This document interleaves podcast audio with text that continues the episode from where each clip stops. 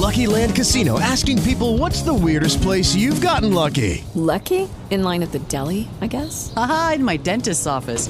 More than once, actually. Do I have to say? Yes, you do. In the car before my kids' PTA meeting. Really? Yes. Excuse me, what's the weirdest place you've gotten lucky? I never win and tell. Well, there you have it. You can get lucky anywhere playing at LuckyLandSlots.com. Play for free right now. Are you feeling lucky? No purchase necessary. Void where prohibited by law. 18 plus. Terms and conditions apply. See website for details.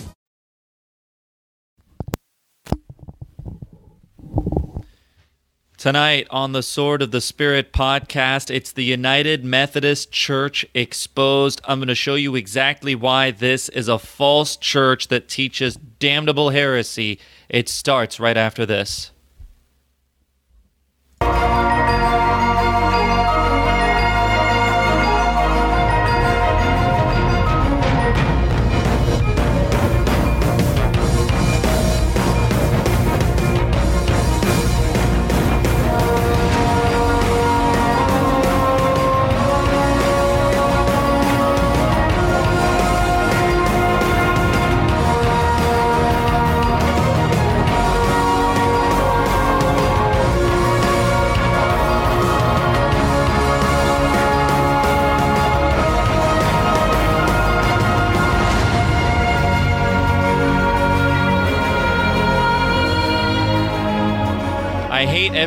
False way. And so that's why tonight I'm going to be exposing the United Methodist Church, which is what I came out of. I used to be a member of the United Methodist Church before I was saved. And so I know about it. I won't be covering too much about John Wesley himself, but more so the doctrines taught by the United Methodist Church. So if you encounter someone who is a Methodist out soul winning, you'll get an idea on what it is they believe, which will help you. It'll go a long way in determining what you need to focus on in that gospel presentation. So it should be a show tonight that is useful in that regard and also educational for people who might just be wondering what's the difference between the United Methodist Church and some of the other false churches out there? What do they teach that sets them apart? What are they all about? And also, like I said, this should help you out when it comes to soul winning. Depending on where you live geographically, I know here in Jacksonville, Florida, I haven't encountered too many people who've said they're Methodists. I've encountered some, and in fact, one of them, exactly just one, turned out to be saved. The good news about a lot of these watered down liberal denominations is because they don't teach very much doctrine at all. Some people who got saved at a Baptist church earlier in their lives but are backslidden, who end up at a Methodist church or some other watered down denomination where no doctrine is taught, they go to those churches because they're feel good type churches. They see the purple lights and the smoke and the your love never fails, never gives up, never runs out on me. Queer little sissy CCM music, and they like it, and so they stick around.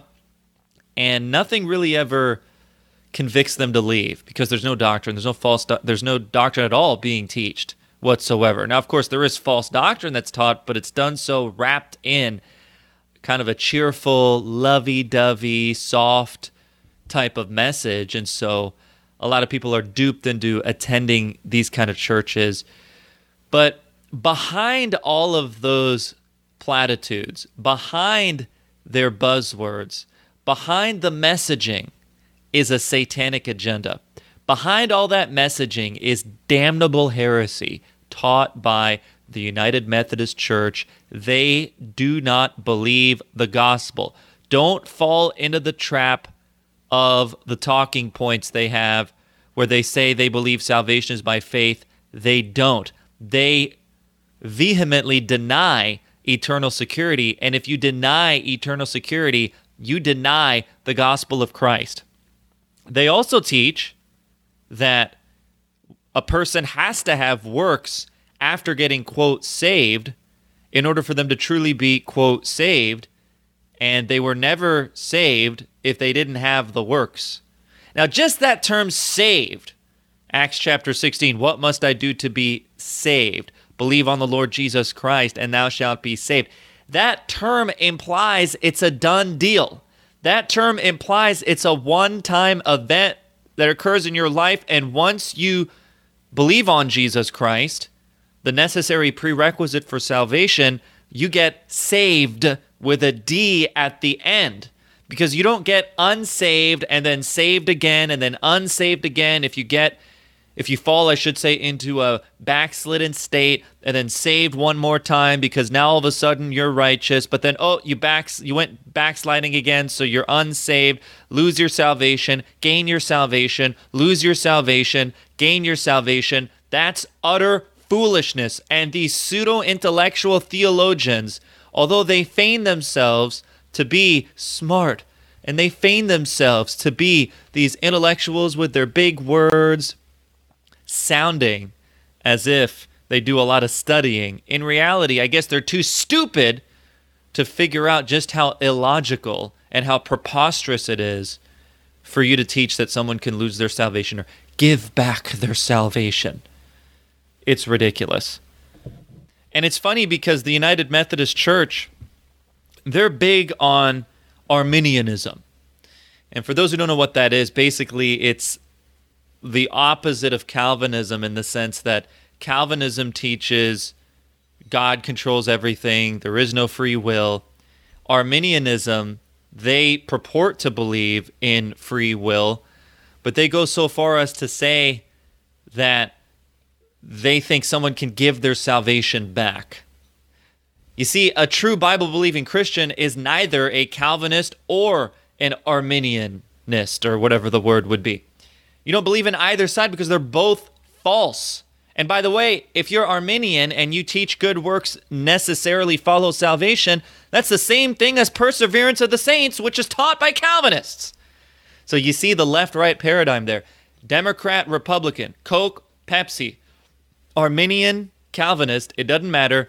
They're both the same thing. Left wing, right wing, same bird. We know that's true politically, but it's also true in the theological world in the sense that both the Arminians and the Calvinists really do teach at least one of the five points of Calvinism, perseverance of the saints. It's all the same. Methodist churches are Catholic in nature. They openly state they believe in the Catholic Church, which they call the uni- the universal church. Of course, independent fundamental Baptists, we deny that there is such a thing as a universal church all Christians are saints. All Christians, we believe in the priesthood of the believer, but we believe in the local church, local congregations. The UMC would deny that and teach a universal church. They sprung out of Catholicism.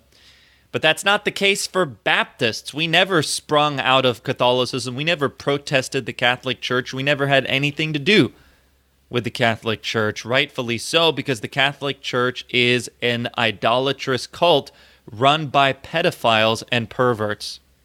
The UMC drifts so far away from the Word of God, I'm going to show you over the course of tonight, that they don't even believe in the Bible.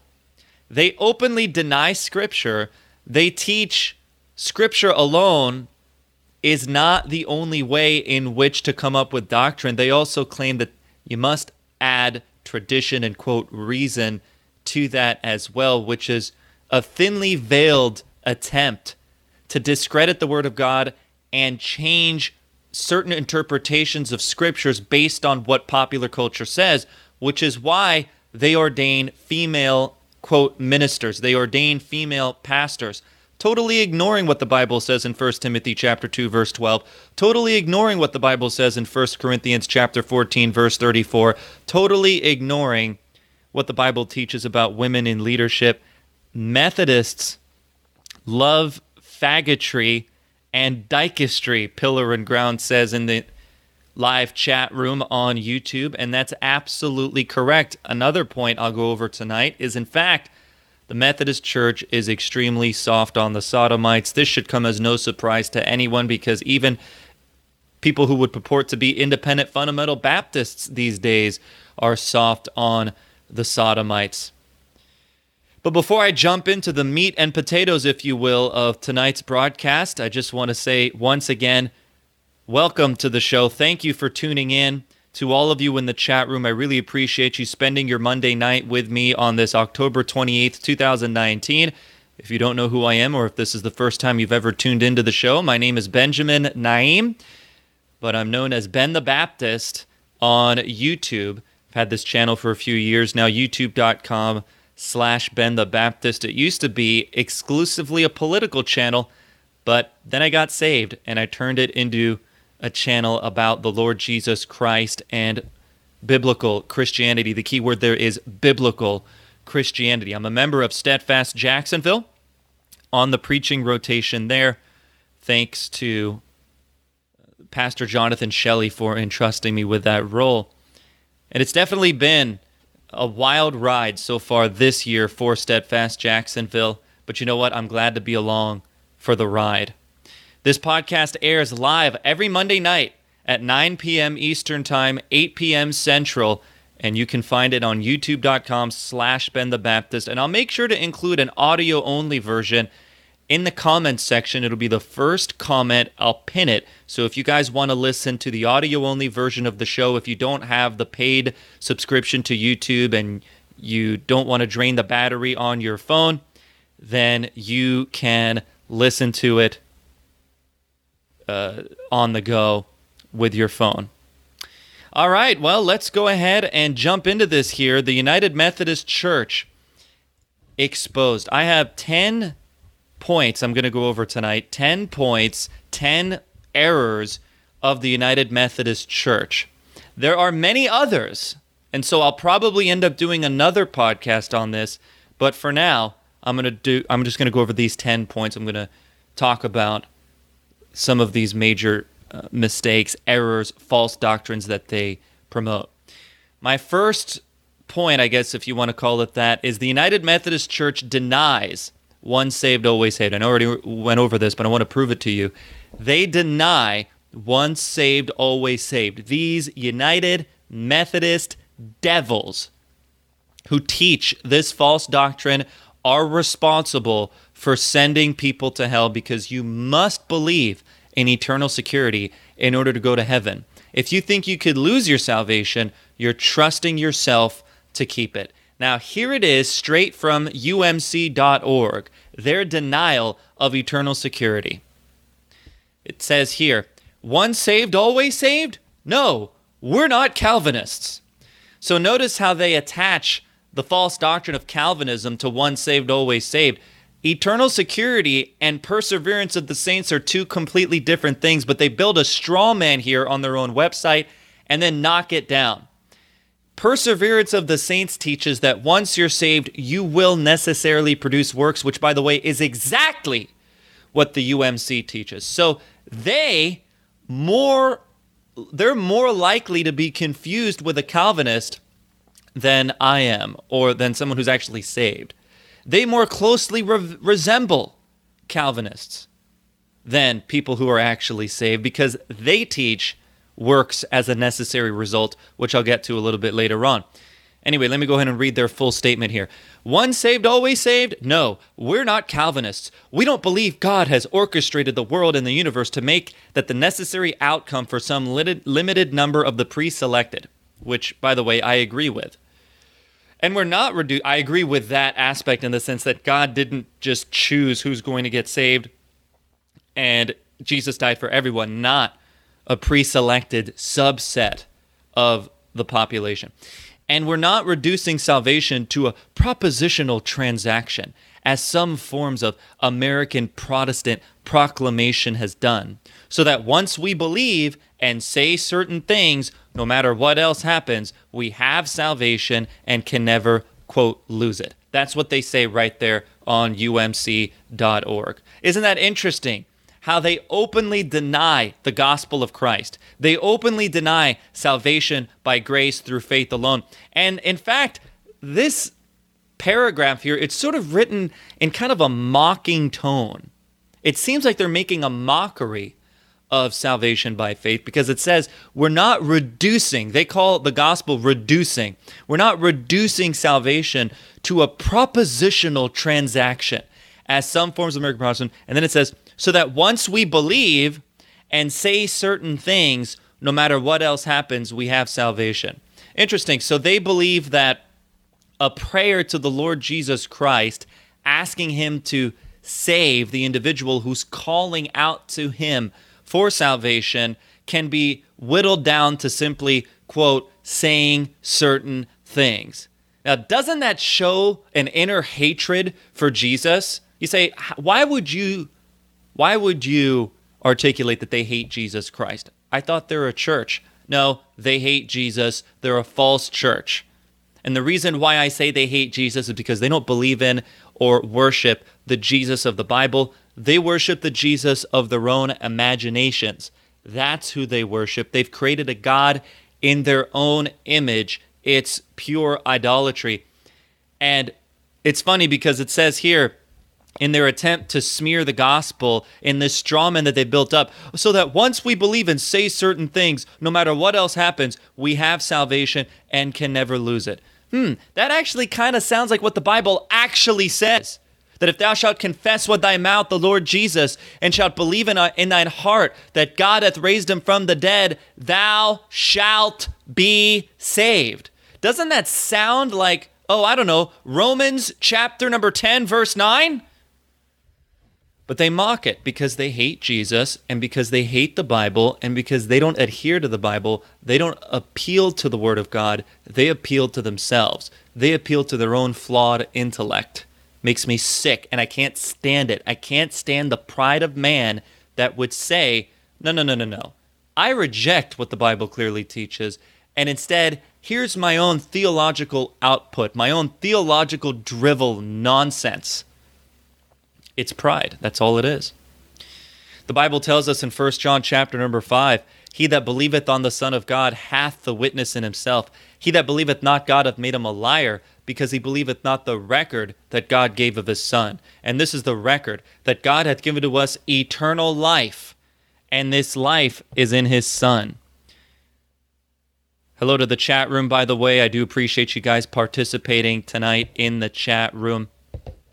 The Bible articulates there in 1 John chapter 5 if you deny that salvation is eternal, you're calling God a liar. And that's exactly what the United Methodist Church does. It calls God a liar. Their female pastors call God a liar. Their effeminate, queer little sissy pastors call God a liar by denying eternal security in this mocking, dismissive tone, by the way, on their official website. The Bible says that if you deny it's eternal, you deny the record, you call God a liar, and you're not even saved. You're trusting yourself to keep your salvation if you think you can lose it. Jesus said, All that the Father giveth me shall come to me, and all that cometh to me I will in no wise cast out. In John 6 37. He says in John chapter 11, Verse 26 Whosoever liveth and believeth in me shall never die. Believest thou this? Couldn't be any more clear. Who am I supposed to believe? The words of Jesus Christ Himself, God manifest in the flesh, or John Wicked Wesley, who's burning in hell today? I think I'll go with Jesus. And I would hope if you haven't made a decision on salvation, you listen very carefully. If you find yourself stuck in the UMC and you think, man, their messages are so kind and loving and tolerant, and they always put these fake little smiles on their face whenever they preach their 10 minute sermons. And they make me feel good because they never preach against the sin I'm committing in my personal life. It's not genuine. It's fake. It's a fraud. And understand this they don't even believe one of the most, if not the most fundamental doctrine of the Christian faith, which is how to be saved. They deny eternal security. Look at John chapter 10. If you have a Bible, you can look at it yourself. If not, you can hear me quote it. In verse number 28, Jesus says, And I give unto them eternal life, and they shall never perish, neither shall any man pluck them out of my hand. So again, I have to ask the question Am I supposed to believe Jesus, or am I supposed to believe these fag hags at the United Methodist Church. I think I'll go with Jesus. And I would hope, again, if you find yourself in the UMC, you listen to the words of Jesus Christ tonight. Not my words. I'm quoting you the words of Jesus Christ tonight. And I hope you listen to those words and recognize you're stuck in a false religion and you need to get out. You're stuck in a false church and you need to get out because Jesus is saying the total opposite of what the UMC says on their website and what John Wesley taught. Just like Mormonism lifts up a man over God, the UMC lifts up John Wesley over God. It's almost like they think the guy is God. It's amazing to me. So that's a major issue. That's a major problem. And in fact, I could probably just close the live stream right there and just end it because that should be enough for you to realize how wicked this false denomination, this false church really is. But I'm not going to stop there. The second point I'm going to go over tonight is the United Methodist Church denies the authority of Scripture. They're not King James only, of course. That in and of itself would be a problem. But they deny the Word of God clearly. Here's Walter Wink. I read this yesterday afternoon when I preached a sermon about something unrelated. It was about hypocrisy. But here's a different part of the article I didn't read last night at church. Walter Wink, in his book, I should say, not an article, but his book entitled Homosexuality and the Bible. This is a theologian, a Methodist minister who died and went to hell in 2012. Praise God for that. He says this in his book where the Bible mentions same sex behavior at all, it clearly condemns it. So I guess we have to give this fool some credit because at least he recognizes the clear scriptures in Leviticus 20, Romans 1, and elsewhere. So they can't even deny a lot of these lefty, watered down, fake Christians what the Bible says about the Sodomites. So let's see what their next course of action is. Will they submit to what the Bible says, or are they going to try and slither their way out of it anyway because they love the Sodomites way more than they love God? Well, we'll find out. He continues and says this quote, I freely grant that. The issue is precisely whether the biblical judgment is correct. So, no, they're not going to submit to what the Bible says. Instead, they're going to attack the credibility of the Bible itself. You see there, this wicked devil who is burning in hell today, he died in 2012, is saying the issue was precisely whether the biblical judgment is correct. Let me help you out there, buddy. The biblical judgment is correct, and you're the one who's wrong. The Bible sanctions slavery as well, he says and nowhere attacked it as unjust. So he lies about what the Bible teaches about so called slavery, which, by the way, variations of that word appear just twice in the entire Bible. So if it's really that big of a deal as some of these people make it seem, then you would think it would appear a lot more than that. And also, God literally rescued the children of Israel out of bondage in Egypt. How does that then translate to support for slavery? I'll never figure that one out. But anyway, he makes the claim that it's nowhere attacked as unjust. Hmm. What the hell? What happened to Exodus 21? The hell happened to that scripture? Exodus 21, verse 16, literally condemns the type of slavery that this guy is talking about. But this is what you hear from people who hate the Bible is they'll constantly lie about it and they'll bring up this slavery issue over and over. Well, what about slavery? Is there slavery? slavery? You don't even know what the Bible says about slavery. You've never cracked it open in your life. The people who tend to repeat this talking point have never even read the Word of God, but they want to play judge and jury and put the Bible on trial. But we can't allow them to do that as, as Christians who actually believe the Bible. Now, slavery, the way that people would think of it in the modern era, was not promoted or condoned by God. Servitude was, and I'm not going to go into this in detail on this show, but there are certain different scenarios in which servitude was condoned. For example, if someone committed a crime like theft, then that person would have to be a servant for a limited number of years. There are other situations as well where you see biblical servitude come into play. But my point is, the guy wants to make you think that the slavery we saw in America resembles what the Bible uh, would quote unquote condone to try and attack it. Let's see what else they say here. This is courtesy of the United Methodist Church.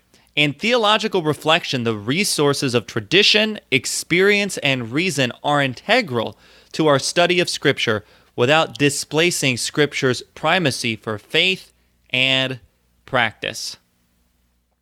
Now, what does that mean? What's the translation? Here's what they're trying to say. This is the core of what this message is.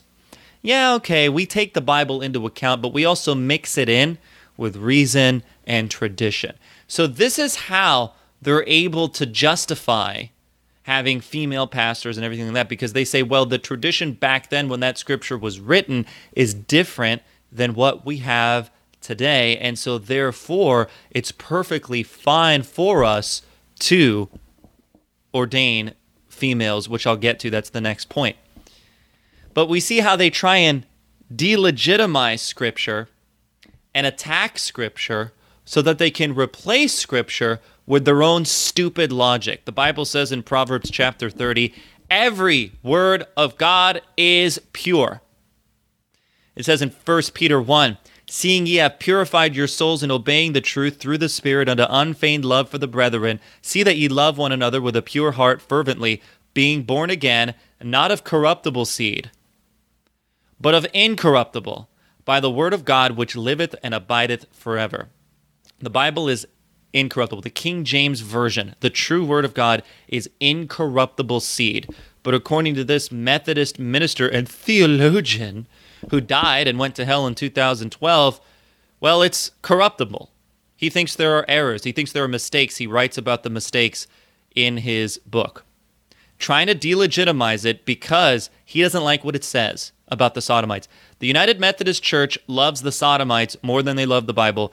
They are so willing to defend them that they will discredit their own supposedly holy book. That should tell you everything you need to know. 2 Timothy 3:16 All scripture is given by inspiration of God and is profitable for doctrine, for reproof, for correction, for instruction in righteousness. What don't they understand about that? All scripture is profitable for doctrine. And you know what? God says he doesn't change. He's not going to change with the times. What he says goes. Now, obviously, there's been a change also of the law according to the book of Hebrews. But here's the thing that doesn't mean that God's moral law vanished away. The Bible tells us what changed between the Old Testament and the New Testament. That would be the meats, drinks, diverse washings, carnal ordinances. Two weeks ago, I went over that on this very podcast entitled Old Covenant versus New Covenant. That was the quote main event top talking point. I should say, main event topic of that show. The beginning portion, uh, I went over the news. Now, the third point on tonight's podcast, as I just take a peek at the chat room, let me see what's going on in there. Thought Crime says, "Amen. Christ's blood took us out of the out of the slavery to sin." That is correct. Robert Gongora, Methodists believe the Bible evolves. That's true. Pillar and ground. He says the Bible uses the word slaves in Revelation 18 and is condemned. That's right.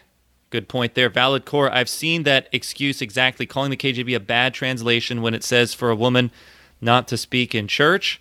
And IFB Javier Ramos, Leviticus 2013 says it all. I'm in complete agreement there. Thank you for contributing in the chat room. I appreciate the live audience tonight. All right, third point. The United Methodist Church ordains women. Here's what they say about ordi- about the ordination of women. And I apologize if I flub my words.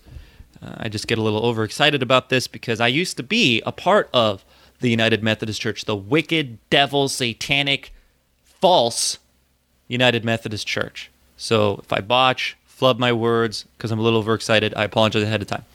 Here's a quote from umc.org about the ordination of women.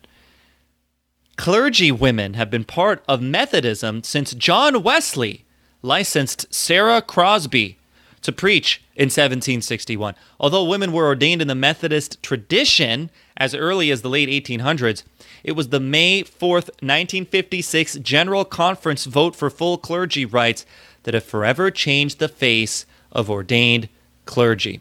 Now, they'll openly admit and they'll say, Yeah, we know the Bible teaches something just a little bit different about the ordination of women, but we ignore those scriptures because we don't think they apply in today's culture.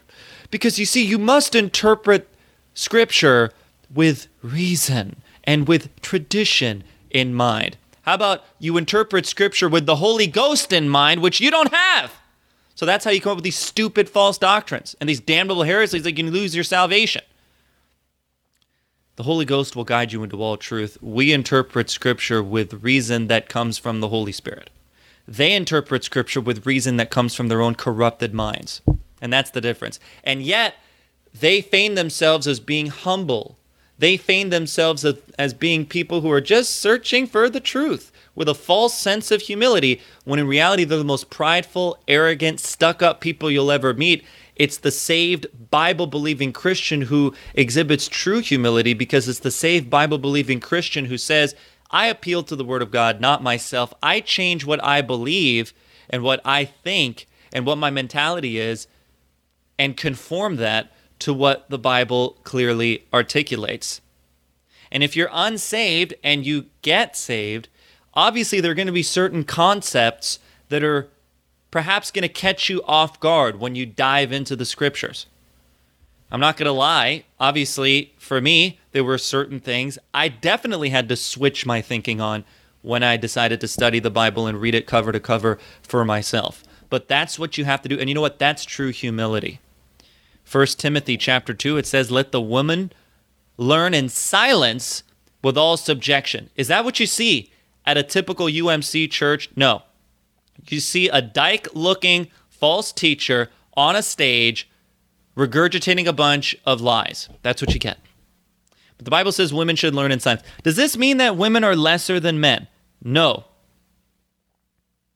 Does this mean that women have a, a lesser value of life? Absolutely not. I respect all women, like women in general. The idea of women. Obviously, there's some women that are that are uh, that are dastardly that are devils. But anyway, my point is I'm not a hater of women or anything. It's just that gender roles exist, and you can't just deny that, okay? And according to the Bible, it is not under the female gender role for them to be teachers in the church. Verse number 12, but I suffer not a woman to teach, nor to usurp authority over the man, but to be in silence. Whoops, looks like that flies in the face of what the UMC says on their website and how they justify the ordination of women. Stupid. Stupid feminist garbage. 1 Corinthians 14 Let your women keep silence in the churches, for it is not permitted unto them to speak, but they are commanded to be under obedience, as also saith the law. And if they will learn anything, let them ask their husbands at home, for it is a shame for women to speak in the church. Bible says it's a shame for women to speak in the church. That includes amening. They need to be in silence. They need to be listening to what the preacher is teaching. And if they have any questions, they can ask their husbands at home. And practically, I've seen this in my life. I go to church, I listen to what the preaching is, and then I come home and I get questions at home. That's how it goes. And then I have to, my role as the husband is to be able to answer questions. I have to be able to answer questions. That's my role. I have to study the Bible, and if I can't answer a question I get at home, I have failed as a husband. I have failed in doing my role. And there are defined gender roles outlined in Scripture. We see one of them here that a woman should learn in silence with all subjection, not amening. Amen, preacher. You hear that in even independent fundamental Baptist churches today. These women waving their arms around, flailing their arms around Amen, preacher. Yeah. Come on, preacher. Yeah, come on now. It's not biblical. And it's certainly not biblical for them to be ordained as preachers like the UMC does, this watered down liberal, antichrist false church. Here's point four. You say, how are they antichrist? Because they don't believe in the Jesus of the Bible. That's how they're antichrist. They've replaced him with hippie Jesus, the long haired hippie Jesus. Point number four the United Methodist Church believes in baptism by immersion or sprinkling. Here's what they say if you want to get baptized in their church, they're not going to check your salvation or anything like that. What they, what they will say is, okay, so how do you want to do it? Obviously, there might be some churches that do it differently, okay? But in general, this is what they'll do. How do you want to do it? You want to do it by immersion? You want to do it by sprinkling? Hey, we'll sprinkle. You have a baby? We'll sprinkle the baby too. I mean, that's up to you. We'll go ahead and we'll do whatever you like. Again, just ignore what the Bible says and instead adhere to their own stupid, flawed logic. Here's what UMC.org says Our church has always offered to people being baptized and to the parents of infants the choice of sprinkling, pouring, or immersion. Sprinkling is a common practice, but the person being baptized or their sponsors can choose the method most meaningful to them. You know what the method is that the Bible teaches? You get baptized by immersion after you're saved in the name of the Father, Son, and Holy Ghost, not in the name of Jesus. That's the only part they get right is belief in the Trinity. The Bible tells us in Matthew 6, or, I'm sorry, Matthew 3, excuse me, Matthew chapter 3, verse 16. And Jesus, when he was baptized, went up straightway out of the water. What part of that don't you understand? Heretics. went up straightway out of the water, and lo, the heavens were opened unto him, and he saw the Spirit of God descending like a dove and lighting upon him. Really great passage here where you see the Trinity at play. And lo, a voice from heaven saying, This is my beloved Son, in whom I am well pleased. When Jesus was baptized, you see the Holy Ghost, you see Jesus himself, the Son of God, and then you also hear, they heard there, the voice of God the Father, described there in Matthew chapter 3 verse 17. Acts chapter 8, verse 36. And as they went on their way, they came unto a certain water, and the eunuch said, See, here is water. What doth hinder me to be baptized? Verse 37. Oh, that's right. It's deleted in the Bible versions the UMC loves. The NIVs they put in the pew. You don't get verse 37. And Philip said, If thou believest with all thine heart, thou mayest. And he answered and said, I believe that Jesus Christ is the Son of God. And he commanded the chariot to stand still, and they went both and they went down both into the water, both Philip and the eunuch, and he baptized him. And when they were come up out of the water, the Spirit of the Lord caught away Philip, that the eunuch saw him no more, and he went on his way rejoicing. The doctrine of believers' baptism, that one must be saved first, then you go ahead and get you get baptized after, is so clearly spelled out. This is the milk of the word. But when you don't have the Holy Ghost, obviously you're going to come up with off the wall garbage like what they do. Let's move into my fifth point here. You all agree you all agree with all this probably. I know i'm preaching to the choir but my hope is there is someone stuck in a umc church who comes across this live stream tonight and realizes hey i need to make a change. The united methodist church says salvation produces works. Let's get back to salvation again. The fundamentals of the christian faith they get wrong intentionally. The key emphasis of wesley's theology relates to how this from Wikipedia relates to how divine grace operates within the individual. Wesley defined the way of salvation as the operation of grace in at least three parts: prevenient, I, I don't know if I pronounce this, pre, prevenient grace, justifying grace, and sanctifying grace. Because who needs the Bible when you can come up with these theological terms? So you could look all smart as your pseudo intellectual friends give you a golf clap as you regurgitate soteriological terms that nobody uses in normal conversation. Sanctifying grace, by the way, sounds like works to me because it is. According to Wesleyan understanding, good works are the fruit of one's salvation. Eh, wrong not the way in which that salvation was earned. Faith and good works go hand in hand in Methodist theology. A living tree naturally and inevitably bears fruit. Wesleyan theology rejects the doctrine of eternal security. Doesn't get any more clear than that. Outwardly rejecting the doctrine of eternal the doctrine of eternal security. Wesleyan theology rejects the doctrine of eternal se- security, believing that salvation can be rejected. Because it makes sense for eternal life to end, right? Because it makes sense for eternal life, a present tense possession, to end. And it makes sense for someone who possesses eternal life the second they believe on the Lord Jesus Christ to somehow be able to give that back. No, it doesn't.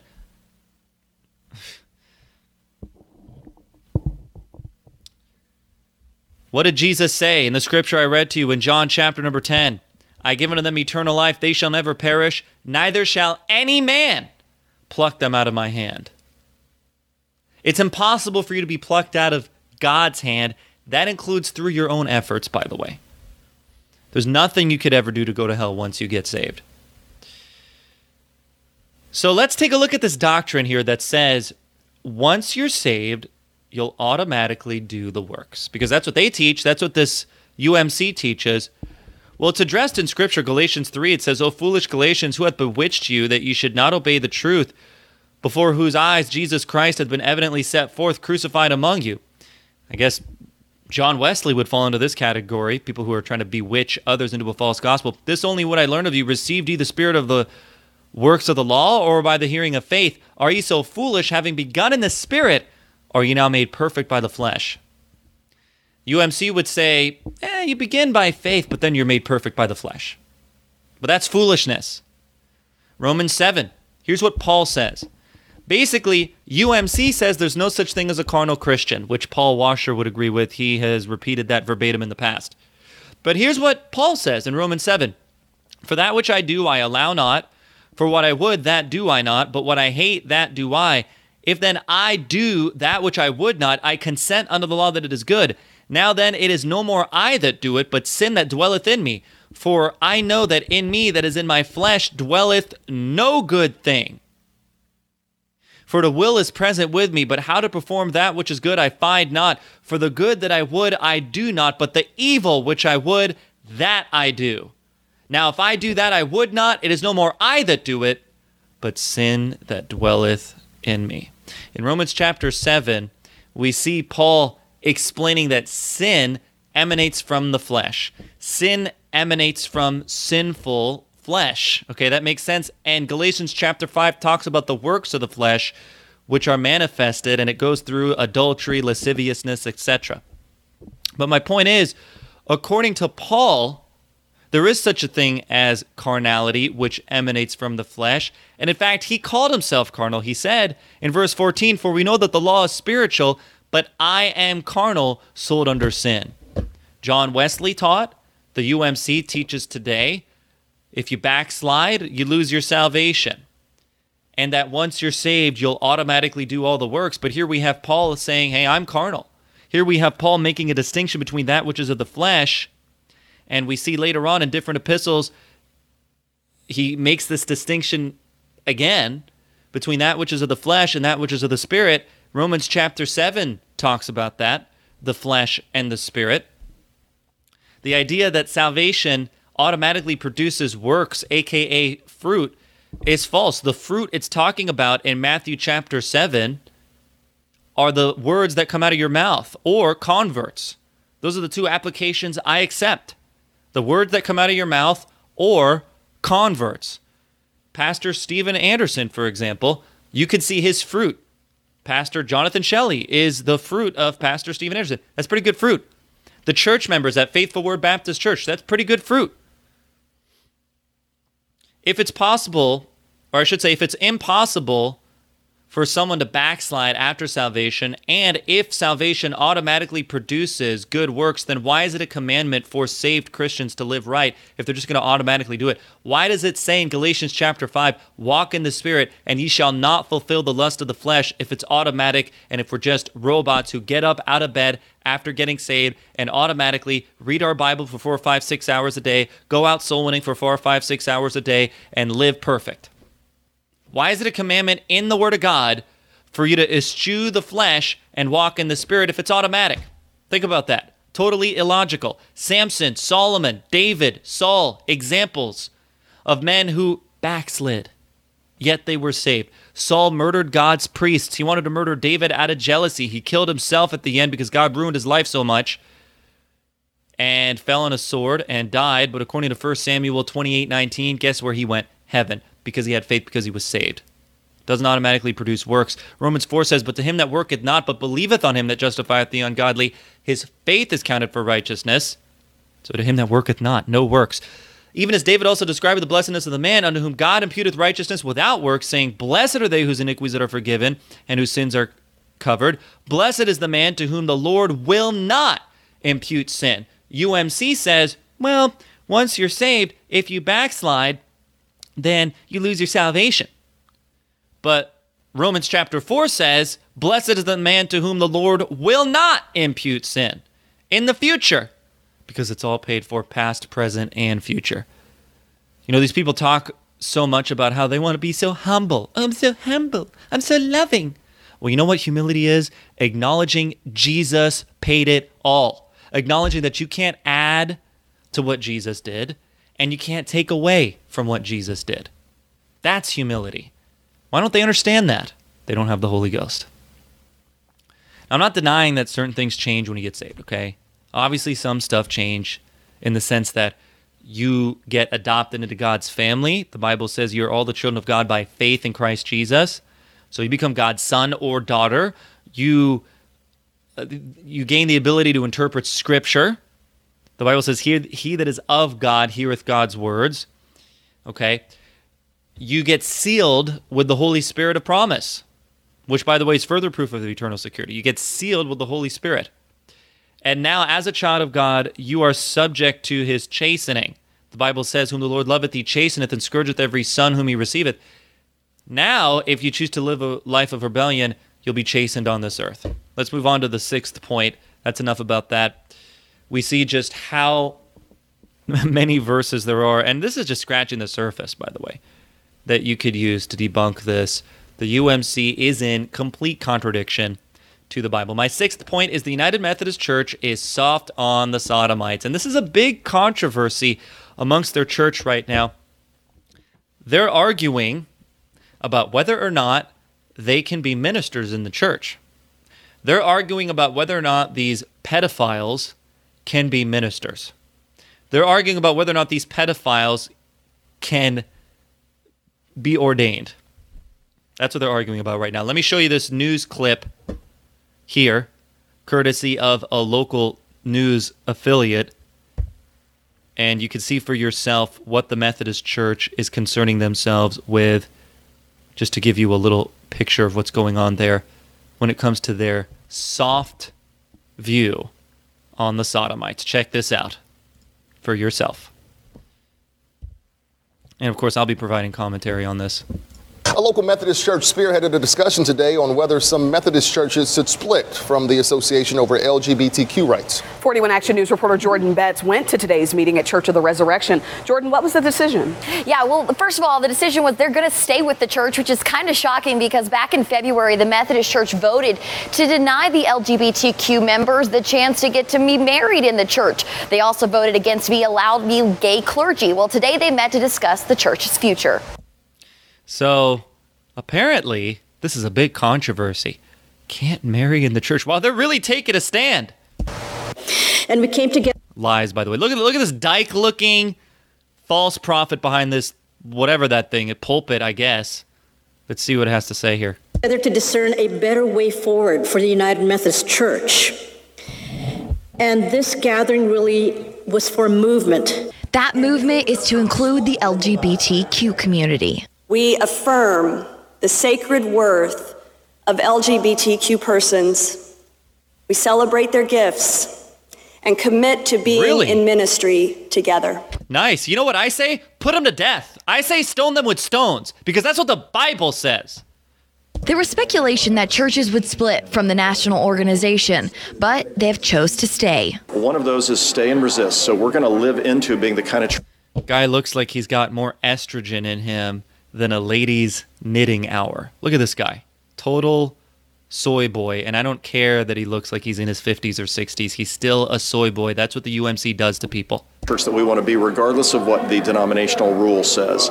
Changing the church from the inside out, including all gay members. And I think that will happen. And I think change is happening so quickly across our society. While they say LGBTQ members won't be able to get married in the church, pastors are working to change that for the future. This is the same experience that so many have been going through uh, for the past generation, actually. Reverend Tom Are. of the Village Presbyterian Church said this same situation has happened before in the metro. The church split over issues of inclusion.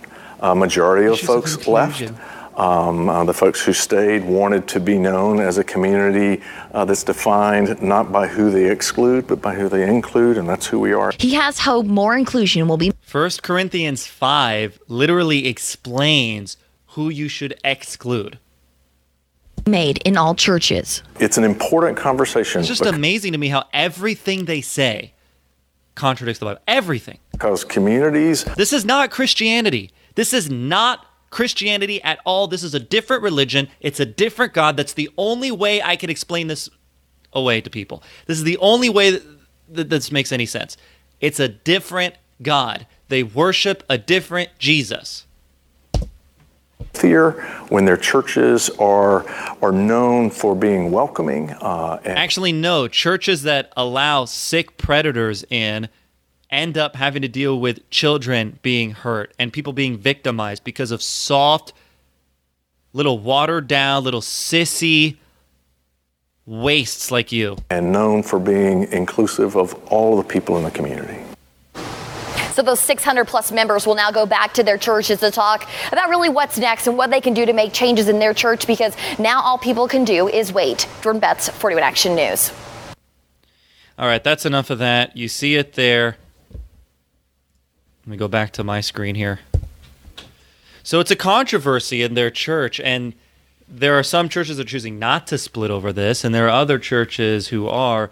Well, you know what? My Bible says in Romans chapter 1 and even as they did not like to retain God in their knowledge, God gave them over to a reprobate mind. Before that, it says, it talks about in Romans chapter 1. Let me pull it up here because uh, I can usually quote this, but for some reason it's evading my mind at this very moment. But it talks about in Romans chapter 1, it says, let me get to it here. For this cause God gave them up unto vile affections, for even their women did change the natural use into that which is against nature. Now it's coming to me. And likewise also the men, leaving the natural use of the woman, burned in their lust one toward another, men with men working that which is unseemly, and receiving in themselves that recompense of their error which was meat. And even as they did not like to retain God in their knowledge, God gave them over to a reprobate mind, which means rejected. So while they argue about whether or not these people can even get married in the church or get ordained in the church or be part of the ministry, people who actually believe God support what he said about this in Romans chapter 1, in Leviticus chapter 20. They want predators in their church. And if you don't think they're predators, go back and read Genesis 19. Go back and read Judges 19. Let's move on from that. They're soft on the sodomite. Should come as no surprise because they want to feign themselves as loving and tolerant. But you know what? They're not loving, they're hateful because these same people don't go out and preach the gospel. They reject the gospel of Christ. They damn souls to hell. They make people twofold more the child of hell than themselves. That there's nothing more hateful than that. There's nothing more hateful than making another soul, uh, making another human being twofold more the child of hell than yourself. That's what they do because they reject eternal security, they reject the gospel, they reject salvation by faith. And so, of course, they don't do any soul winning. They don't care that people are dying and going to hell. They want to aid in sending more people to hell. But then they get up and say, Oh, we're so loving. We want homosexuals to come to our church. You're not loving, you're hateful, hypocritical pieces of trash, is what you are. And I'm not talking about the layperson who gets deceived into following their doctrines or following the church. I'm talking about the people who are purveyors of the religion, the leadership of false religion. You see, we should love the deceived, hate the deceivers. I love the deceived, don't get me wrong. I love the deceived. I hate the deceivers. I love people who are deceived. I want them to not be deceived anymore. I want them to understand that they can be eternally, eternally secure in Jesus Christ. I don't want them to buy into this garbage, this damnable heresy. I want them to understand that salvation is by faith. I want them to know the truth about the sodomites before their loved ones get victimized by one of the one of these predators. That's what I want.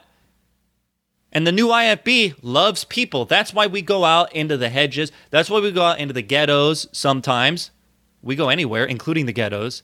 And we knock doors and we preach the gospel. You know why? Because that's loving. That's why we do that.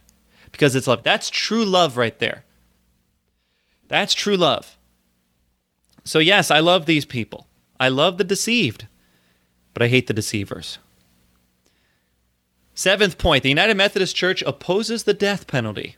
Now, I'm not going to go into this too much because last week on the show we went into the death penalty uh, for a large majority of the program.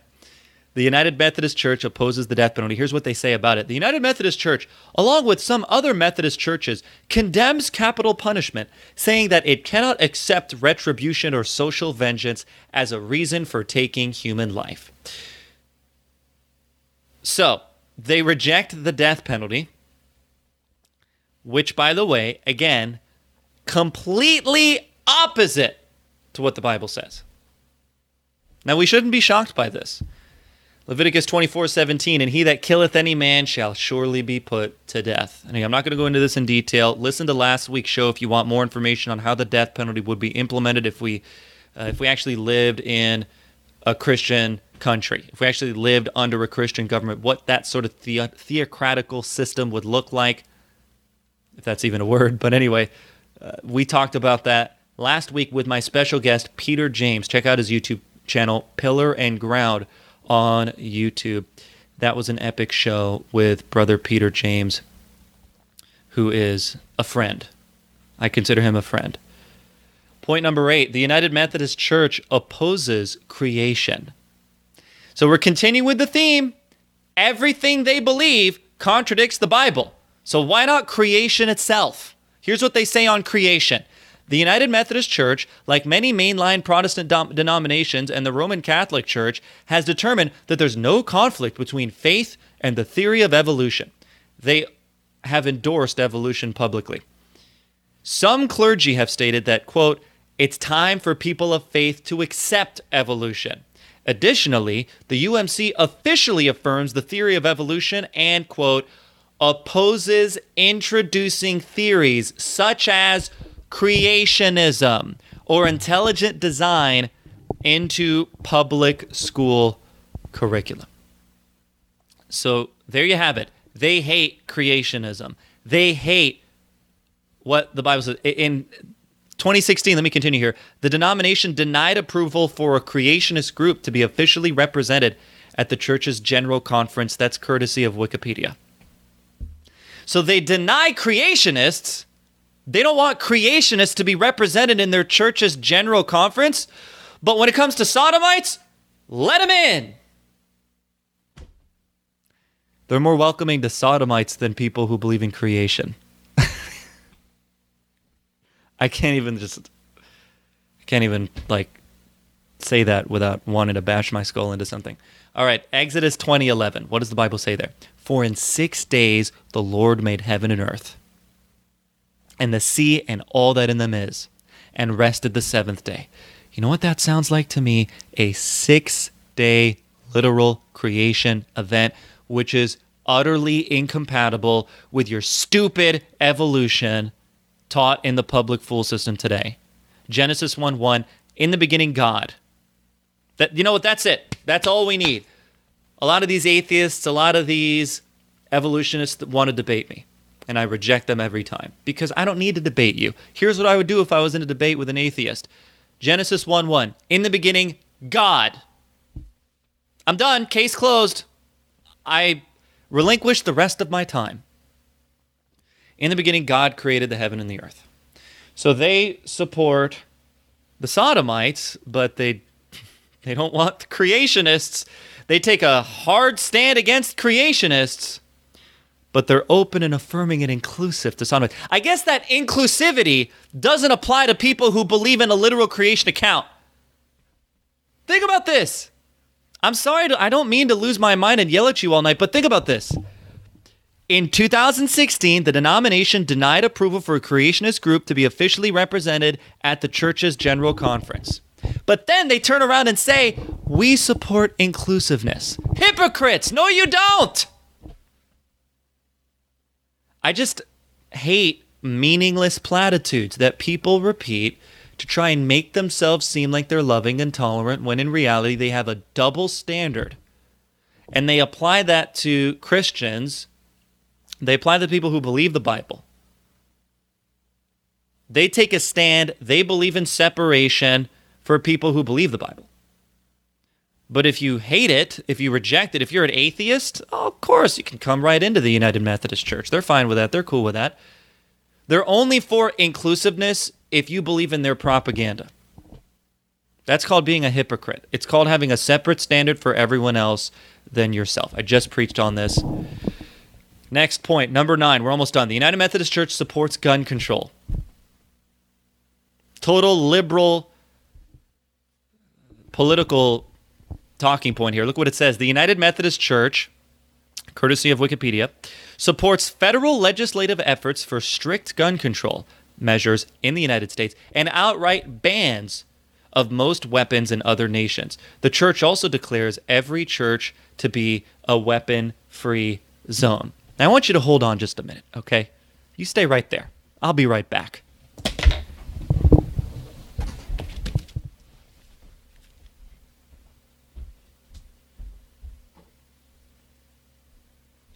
You see, the United Methodist Church are full of a bunch of softies who hate guns. And yes, I use a pillow here, keeps me comfortable.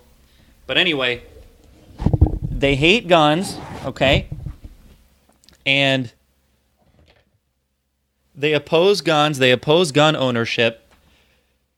They also teach a doctrine that says, they also teach a doctrine that says it's not, you're not allowed to do self defense, that self defense is wrong in all cases. They think Jesus basically abolished self defense.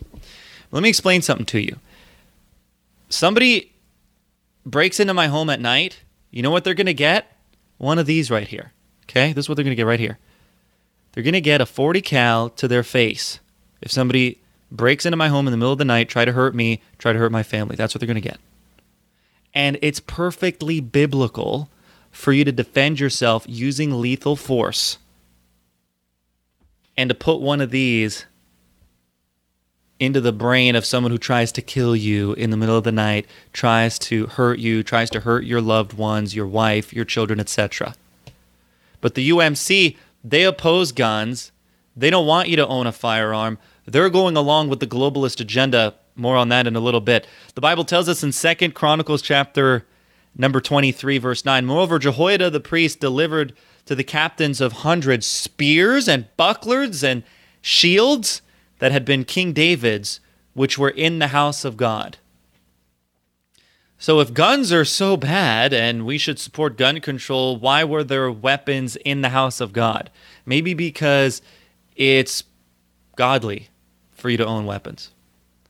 Luke 22, verse 36, then said he unto them, But now he, ha- he that hath a purse, is Jesus talking, let him take it, and likewise his scrip, and he that hath no sword, let him sell his garment and buy one. For I say unto you that this that is written must yet be accomplished in me. And he was reckoned among the transgressors, for the things concerning me have an end. And they said, Lord, behold, here are two swords. And he said unto them, It is enough. Jesus Christ told his disciples to arm themselves with swords. But of course, what does the United Methodist Church say? We want gun control. The United Methodist Church says we want to take away your right to own a firearm, to take away your right to use one of these, well, really a, a, gun that shoots one of these, in order to protect yourself. Now, look, I love people. I don't want to get in a situation where I'd have to use my gun. I would hate that. And I'm non confrontational and I don't want any issues with people and all the rest of it. But at the end of the day, if I had no choice but to use a gun to protect my life or to protect my wife, future kids, whatever the case may be, yeah, obviously, I believe I have that right according to the Word of God, which says that if a thief be found broken up and he's smitten and dies, just paraphrasing, there shall no blood be shed for him. The Bible does say, though, that if the sun is risen upon him, then there shall be blood shed for him, meaning you can't go track the guy down the next day and kill him. But it does say that if he breaks into your home and you do kill him, there shall no blood be shed for him. If you use one of these 40 cals right here to protect your property, there shall no blood be shed for him. Final point, and I'm going to go off the air. The United Methodist Church endorses the New World Order. That's right. Here's what they say in the Book of Resolutions of the United Methodist Church. Quote, Believing that international justice requires the participation of all peoples and nations, we endorse the United Nations, its related bodies, the International Court of Justice, and the International Criminal Court as the best instruments now in existence to achieve a world of justice and law. They endorse the Satanic United Nations. They endorse the exact same globalist offshore party that's going to be responsible for bringing in the structure of government that will one day be led by the Antichrist. The Bible tells us in Revelation 13, verse 7 And it was given unto him to make war with the saints and to overcome them, and power was given him over all kindreds and tongues and nations. The Antichrist will rule over the world, and it'll be a global government. It'll be a new world order. That's a subject I've covered on this podcast before. And all that dwell upon the earth shall worship him whose names are not written in the book of life of the Lamb slain from the foundation of the world. Points 9 and 10 kind of go in together because the gun control agenda is being used to one day bring in the New World Order. It's all connected because if you remove the individual's right to defend themselves, then obviously that makes it a heck of a lot easier for you to dissolve their civil liberties and bring in the corporate world government, the tyrannical world government that's coming in the end times, which will play a huge role in the tribulation period but my point is, and by the way, I am for gun control. Use two hands, make sure you're gripping it right. Okay. Anyway, my point is the UMC openly endorses the United Nations. They love the United Nations. They say, we support the United Nations. We endorse, quote, verbatim. That's from the book of Revolutions. We endorse, resolutions rather, we endorse the United Nations. That's what they say. But the United Nations is a satanic fraud attacking nation state sovereignty. Guess what? Countries should have borders, okay? Countries should have borders. God didn't create the world with the intention of it being just a borderless, one world government ruling everything. Go read Genesis chapter 11 and see what he did when mankind tried to establish a centralized government. Countries should have sovereignty, but the United Nations tries to attack that sovereignty through Agenda 2030, through Agenda 21. They want you living in a tiny little miniature apartment, driving a smart car, if that, or riding a bike. In a dystopian future, that's what they're looking for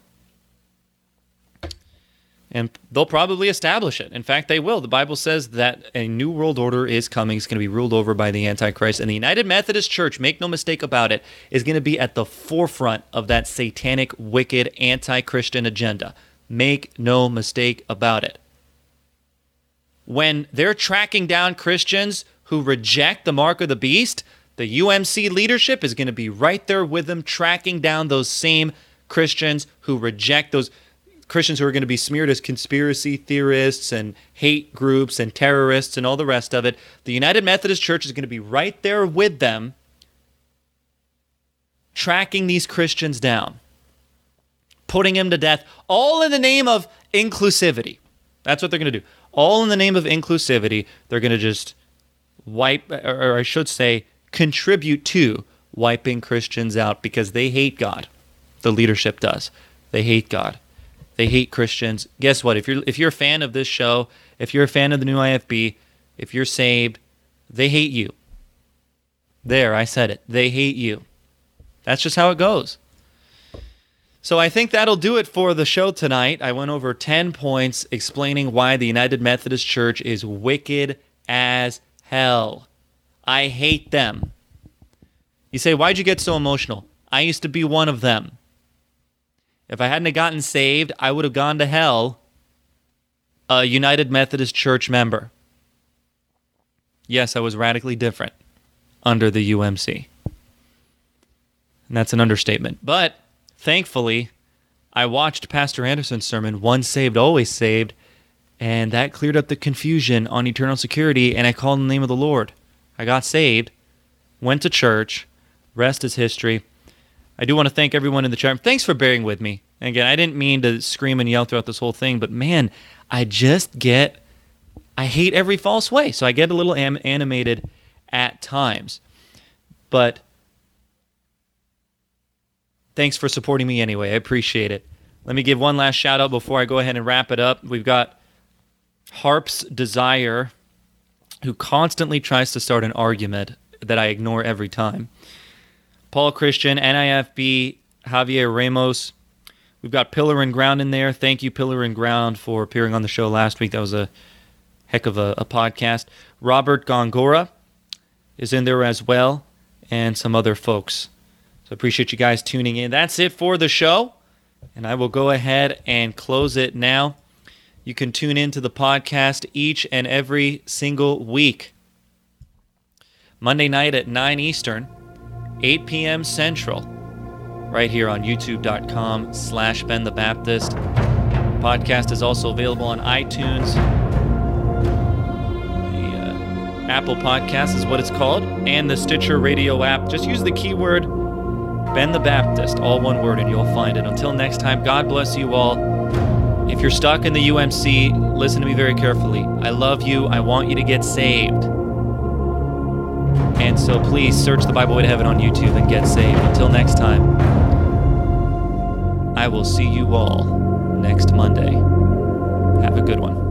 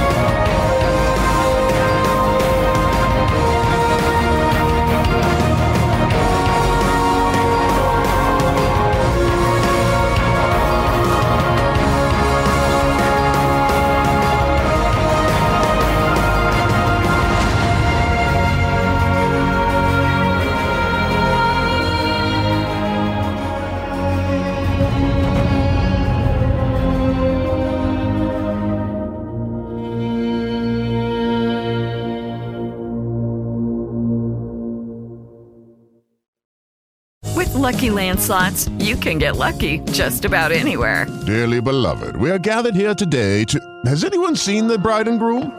Sorry, sorry, we're here. We were getting lucky in the limo and we lost track of time. No, Lucky Land Casino, with cash prizes that add up quicker than a guest registry. In that case, I pronounce you lucky. Play for free at LuckyLandSlots.com. Daily bonuses are waiting. No purchase necessary. Void where prohibited by law. 18 plus. Terms and conditions apply. See website for details.